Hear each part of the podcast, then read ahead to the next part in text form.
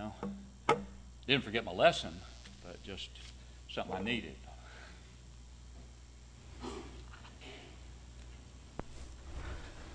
I'm Jim Dearman. I'm the first speaker on the summer series here at White Oak. It's good to be with you. Been looking forward to this.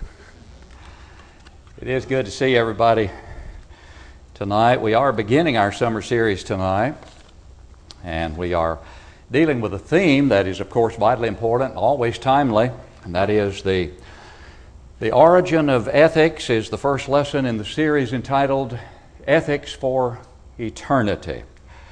Ethics for Eternity. When you hear the word ought, when you hear the word ought, what does that suggest? How many times in your life have you, have you used that word? Either concerning yourself or, or someone else. I ought to have done such and such, or he ought to have done such and such, or she ought to have done this, or she ought to have, have done that. What do we mean when we use that word like that? Well, the dictionary says that it is used to indicate duty or correctness, typically when criticizing someone's actions, as in they ought to respect the law. And so the idea of ought and what is suggested by it ought to tell us something about ethics, something very important about ethics. You see, virtually every time we use the word ought, we are admitting something. We're admitting to a standard of morality or to a standard of ethics that had to have a beginning, had to have an origin. Because the word ought suggests that there's something that is good to do and something that is not good to do. If you ought to do something and ought not to do something, then obviously that suggests some standard by which you are using that term, that word ought. But the key question is this What is the origin of ethics? And that's my assigned topic. Tonight, that will be the focus of our lesson tonight as we begin this summer series, as we said, entitled Ethics for Eternity. And we look forward to the other lessons in this series, some of which will be delivered by our own uh, men. As I mentioned earlier, Tommy Leslie will be talking about the Christian ethic uh, uh, next week. Steve Pell Sr., one of our elders, will be dealing with situation uh, ethics. Preston Edmondson will be a part of the series. Brian is a part of the series. And as I have said before, we're blessed to have men who have the ability to speak, the desire to speak, and the knowledge of the Word of God. Uh, to stand before the congregation and to share that word and that knowledge with them. We appreciate all of these men and others who will be coming from other congregations as guest speakers to participate in this series. Now, this is the 4th of July. Let me ask you this Where does this night, this evening, the 4th of July, 2012, find us morally find us ethically as a nation? In order to answer that question, I want to go back 21 years to a statement to a statement that Wayne Jackson made at the Shenandoah Lectures out in Texas as he wrote and spoke about the topic ancient ethics in a modern world. And part of what he said in that lesson was this there are ominous signs that America's future may hold some of the worst of times. For it is an undeniable fact that this country is rapidly moving away from its early moorings, that we are a, quote, nation under God, end quote. The truth is, man is becoming increasingly ambitious to be his own God. The words of the infidel poet William Ernest Henley in his infamous composition Invictus reflect the attitude of many in contemporary society I am the master of my fate. I am the captain of my soul. Evolutionary scientist George G. Simpson concluded one of his books by saying that man is his own master. He can and must decide and manage his own destiny. And Brother Jackson says such a philosophy, if widely accepted, will spell national disaster.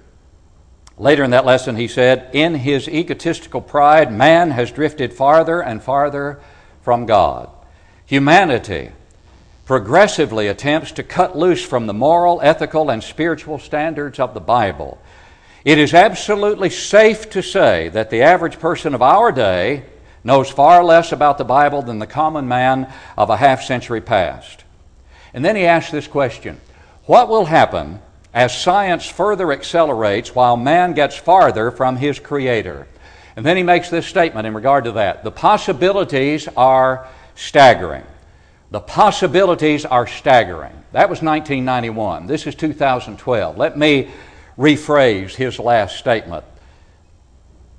It is not the possibilities that are staggering in 2012, it is the realities that are staggering in 2012. In that same lectureship at Shenandoah in 1991, David Lipe, David Lipe identified the crux of the ethical problem in a lesson entitled The Foundations of Morality. And just a brief quote or two from that lesson. He said, Time magazine printed an article May 25, 1987. That's a while ago. The article was entitled Looking to Its Roots, and the article explores the ethical confusion characteristic of American society today. Then he goes on to talk a little more about the article and said it notes another interesting statement by Joseph O'Hare, president of Fordham University and here's the quote from O'Hare We've had a traditional set of standards that have been challenged and found wanting or no longer fashionable.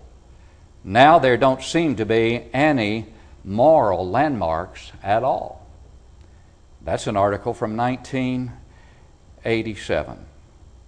But that's the key, really, as David Lipe expresses it in his lesson, the foundations of morality the foundations of ethics, the origin of ethics. What are the possibilities as we explore the origin of ethics? I suggest to you there are only two possibilities for the foundation or for the origin of ethics. Here they are secular or spiritual. That's it.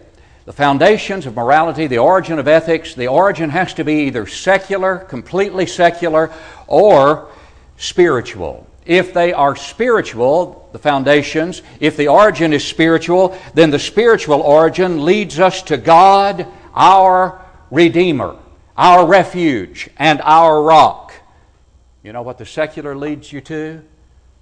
A rock. Not the rock and Redeemer, but a rock. That's it. I'm dead serious. That's it because the secularist says this is where it all began mere matter. And the secularist has to contend that somehow mere matter became moral. That somehow the evolutionary process produced in man a system of morals, a system of ethics. Which is more plausible to believe? Which is more reasonable to believe? For which origin is there the greatest evidence? The secular origin for ethics or the spiritual origin for ethics? Remember, the secularist contends that there is no God. But at the same time, he strongly affirms that man should behave morally and should behave ethically. But he very strongly at the same time contends there is no God but you need to do good nonetheless. And even the well known atheist, Richard Dawkins, author of The God Delusion, and um, uh, other uh, writings, including uh, one from which I will quote in a moment, The Selfish Gene. Uh, is the name of that work. Even Dawkins admits to the existence of right and wrong. He knows there is right, he knows there is wrong, he admits it, but where did right and wrong originate? If there is no absolute standard of right, then how can anything be absolutely wrong? Let me read you a quote from Dawkins that was, I found on the uh, website, existenceofgod.com. And in one section, dealing with the moral argument for the existence of God, the author of this website deals with uh, evolutionary ethics as a supposed objection or answer to the moral argument. How does one who's an atheist seek to answer the moral argument? And we'll talk more about the moral argument in just a moment. Well, this author says that a more comprehensive, a comprehensible attempt to refute the moral argument suggests that a naturalistic explanation of morality can be given by the theory of evolution. In other words, the theory of evolution can explain morals, can explain morals. Here's how they seek to do it. Given a world in which the resources necessary to support life are scarce and danger is all around us, people will have to compete to survive. Those that compete well will survive and re- reproduce more people like them. Those that compete poorly will disappear. Groups of people that cooperate are more likely to survive and reproduce than are groups of people that do not. Natural selection, then, will favor those forms of behavior that we call moral because they have survival value. Over time, this process will lead to a moral instinct in human beings, a natural propensity to act well. Can you believe that? Well, the author of this website doesn't believe it. What about altruistic, altruistic behavior? He says, altruistic behavior, here's the response to that. Altruistic behavior, by definition, is not in one's own interest. The extreme of altruism, giving up one's life in order that others might live, that's the extreme, isn't it?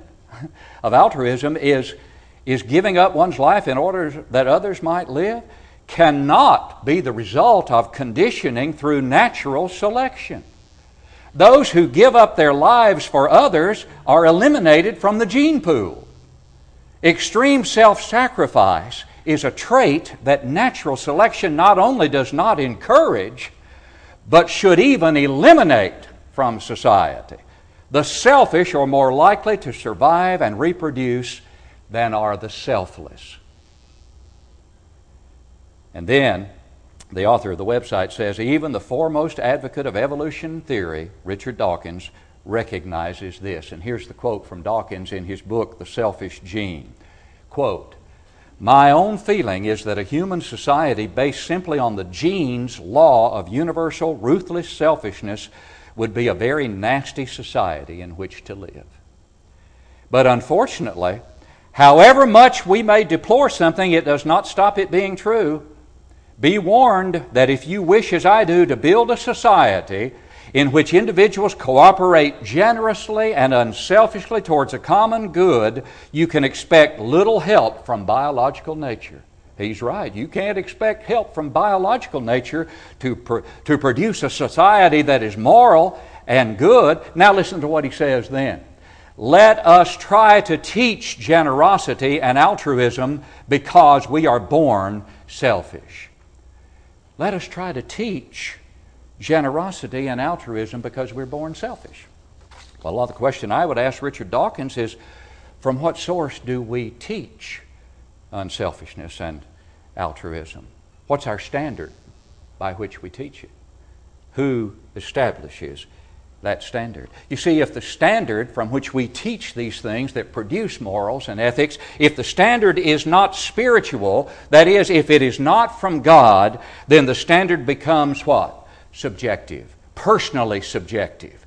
You've got your standard, I've got mine. If there is no absolute standard, if God is not the author of that standard, if He is not the ultimate moral source, then every person would have the right to set his own standard or choose to have no standard at all. And obviously, the present moral state in America indicates many have chosen the latter not to have a standard at all. But the secularist may argue that, well, but there's human nature. What about human nature? I mean, after all, human nature is indeed a standard to which we may go to determine acceptable moral or ethical behavior, is it not? Human nature? Human nature apart from God? Human nature apart from the divine nature? No. You see, if the atheist separates human nature from the divine nature, from the existence of God, and he does, he cannot appeal to human nature to establish a moral standard. Because you're back then to simply man being no more than a graduate ape and just another animal. What does the Bible say about human nature as it relates to the nature of God? Remember in the beginning? Let us make man in our image, after our likeness. Let them have dominion over the fish of the sea, over the birds of the air, and over the cattle, and over all the earth, and over every creeping thing that creeps on the earth. Let us make man in our image, after our likeness. And I know every one of us here tonight knows that that likeness and that image has nothing to do with physical attributes. It has everything to do with moral and spiritual attributes. That is the likeness that we bear to our Creator. It is a spiritual likeness, it is a moral likeness. He is the perfect moral being. And the Godhead determined to make man in the image of God. That is, spiritually and morally and not physically. And so, with the secularist, ethics is subjective, personally subjective. And if it's subjective, can it change? Indeed, it can. From one day to the next. Not only can it change from one day to the next, it can be completely reversed from one day to the next. An action that is deemed right today can be deemed completely wrong tomorrow. If ethics is indeed personally subjective. But someone says, well, what about the conscience? How does the conscience fit into to all of this discussion? Is the conscience a safe guide? Let's think for a moment about the Apostle Paul. And we've talked about him some in Sunday morning Bible class as we've studied the book of Acts. Think about Paul when he was still Saul of Tarsus. Before his conversion, he was a persecutor of Christians. And notice what he said about conscience during that time when he was Saul the persecutor.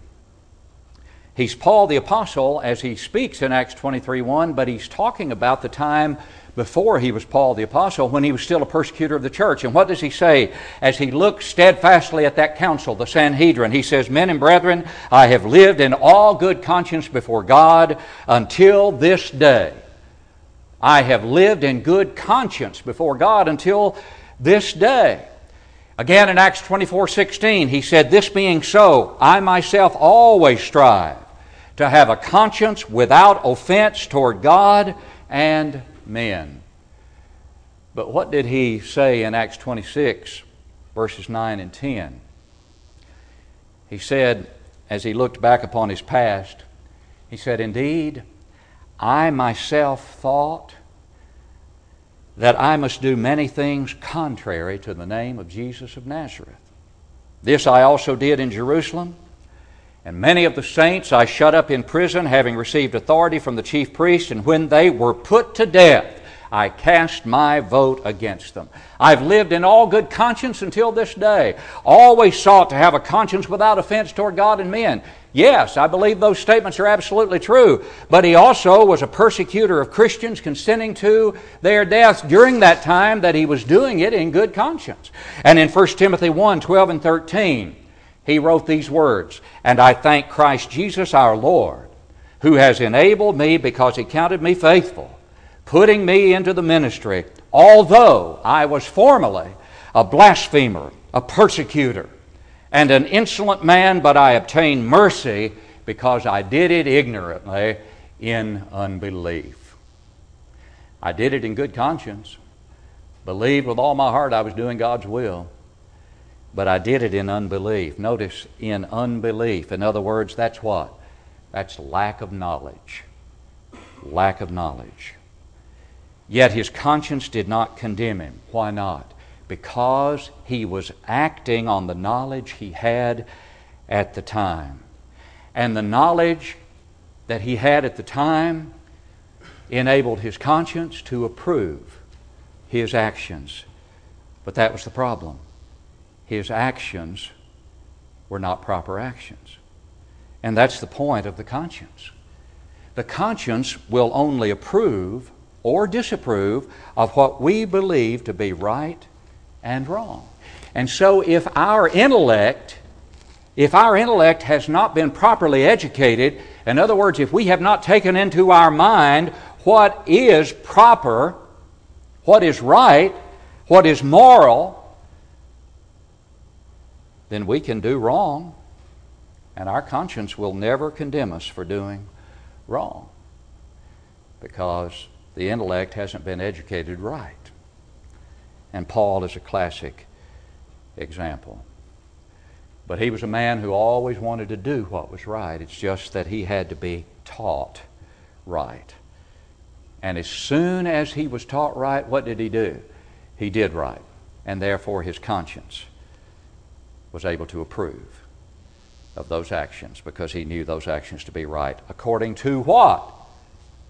According to a standard. The standard. And how did he feel when he, having persecuted the church for so long and so fervently, how did he feel when he realized that what he had been doing was wrong, though he believed it to be right? He felt guilt, didn't he? And the existence of conscience implies the possibility of guilt, doesn't it? The conscience itself implies that there is the possibility of guilt because the conscience may indeed convict us of guilt. We feel guilty when we violate the conscience, and of course, unless that's the case that the conscience it's the case that the conscience has become seared as with a hot iron as the scripture says we fight against doing what's right for so long that we finally sear our consciences. That's a distinct possibility. The bible makes that affirmation but let me tell you something that I've mentioned from this pulpit before, and that is that guilt is a gift from God. And that statement goes against the predominant thinking in the society, I believe, in which we live today. There are very few people, probably out here in the world, who would consider guilt to be a gift from God. But it is, really, if you'll stop and think about it. Guilt is a gift from God. And the existence of guilt is proof of God's existence. And that gets us back to the moral argument for the existence of God. And the way I like to present it, and I presented it here before in a lesson quite some time ago, I like to see three basic arguments for the existence of God, very simply reminded, uh, that we're simply reminded of by the name of God Himself. G, guilt. O, order. D, design. And it's not our purpose to discuss order and design in the context of this lesson. But they're powerful arguments. The argument from order, or the cosmological arguments, the fancy name for it, the fact that this cosmos is here, it is an effect. It's an orderly effect. It is obviously an effect that has to have an adequate and antecedent cause. And the only adequate and antecedent cause that we can logically arrive at is the Creator Himself. It's a powerful argument for God's existence. Cosmos, what does it mean? Order. The very word cosmos means order. There's order in this universe. It is an effect from an obvious, greater antecedent cause. Then design. Design, the teleological argument, the fancy name for that. Design. Where there is design, there must be a designer. And obviously, there is intricate design everywhere you look. And that includes looking in the mirror, where you'll find one of the greatest achievements of complex design that you could possibly contemplate the human body. And then the mind. Oh, oh, man can't even understand it at all. Not, I mean, he hadn't touched the hem of the garment in understanding that aspect. God, guilt, order, design. But the guilt suggests the moral argument. And the moral argument is equally powerful with the argument from order. It is equally powerful with the argument from design. Because it is totally illogical for the secularist to claim that we can have morals, an absolute standard of right and wrong, without the perfect moral being who gave us that standard. How is guilt a gift from God, though? You see that as you look at the first conversion ever recorded in the book of Acts. In Acts chapter 2, when Peter and the other apostles preached the gospel of Jesus Christ for the first time, there were those on that occasion who cried out, Men and brethren, what shall we do? What caused them to cry out, Men and brethren, what shall we do? Acts 2 37. Guilt. Deep, penetrating guilt. Caused by the realization that they had crucified the very Son of the living God. And they wanted out of that guilt. Men and brethren, what shall we do? That is, what shall we do to be saved? And Peter's response, as it is recorded, was Repent and let every one of you be baptized in the name of Jesus Christ for the remission of your sins, and you shall receive the gift of the Holy Spirit. Repent. He didn't start with belief. They already evidenced that they believe by saying, Men and brethren, what shall we do? We believe what you've said. Now, what else do we need to do? Repent and let every one of you be baptized for the remission of sins. What do we then read? Then they who what? Gladly received his word. Now we see the transformation process beginning from guilt to gladness. Could there have been gladness without the guilt?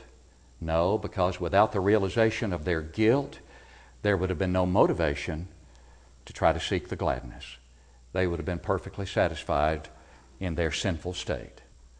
But they were pricked or cut to the heart, guilty.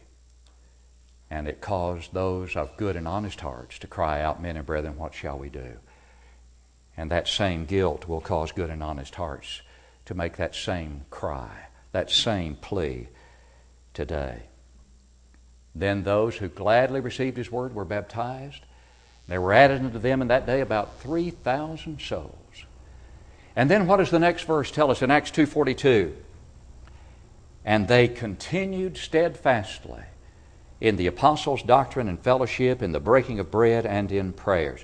They continued what? Steadfastly in what? The apostles' doctrine. What is that? Absolute truth. The apostles' doctrine is equivalent to absolute truth. The apostles' doctrine is equivalent to an absolute standard to which all those who obeyed the gospel then and since then can and should adhere to to be pleasing to God.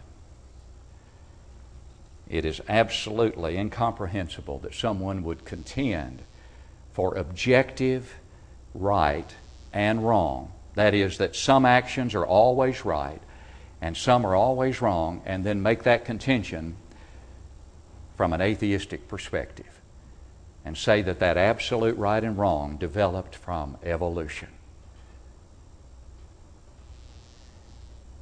Let me close with a quote from the late Thomas B. Warren, again from that same lectureship. In his lesson, we can know that God is and this was an article that appeared in the book that first appeared in the student newspaper of the University of Mississippi at Oxford, Mississippi. But here's the statement Every doctrine which implies a false doctrine is itself false. Let every man who affirms that there is no God face up to the implications of affirming such a proposition. If there is no God, then there are no absolutes. If there are no absolutes, then there is no objective morality. If there is no objective morality, then one, there is no moral distinction to be made between lying and telling the truth. Two, there is no moral distinction to be made between vicious murder and the saving of a human life. Three, there is no moral distinction between the carnal knowledge involved in the rape, murder of an eight year old girl and the sexual pleasure of a husband and wife who truly love one another. Four, there is no distinction between the action of stealing food from a starving child or of giving food to a starving child. And five, there is no distinction between bashing out the brains of a sick child and providing the tender, loving care for that infant which enables the child to regain his health. And at the conclusion, he writes While there are many other evidences of the existence of Almighty God, from the fact that we all know that we ought, and we're back to that word again, ought to act in a certain fashion, and from the knowledge that there is the ultimate objective standard, each of us should deduce that God does exist. No man can logically and consistently acknowledge that real right and wrong does exist and then deny that God exists. Having deduced that God exists, each of us should then set for himself the task of ascertaining just what the will of God is. The Bible is the inspired, infallible Word of God. And then he says, and determine that we shall do our very best to live in harmony with that will. Heaven and earth will pass away, Jesus said, but my words will not pass away. And Peter in 2 Peter 3 9 through 11 reminds us the Lord is not slack concerning his promise, as some count slackness, but is long suffering toward us, not willing that any should perish, but that all should come to repentance. But the day of the Lord will come as a thief in the night, in which the heavens will pass away with a great noise, and the elements will melt with fervent heat, both the earth and the works that are in it will be burned up. Now, verse 11. Therefore, since all these things will be dissolved, what manner of persons ought you to be in holy conduct and godliness? What manner of persons ought we to be? The kind who live holy lives and godly lives, seeking to pattern those lives like the origin of ethics, the God of heaven. I appreciate your good attention tonight.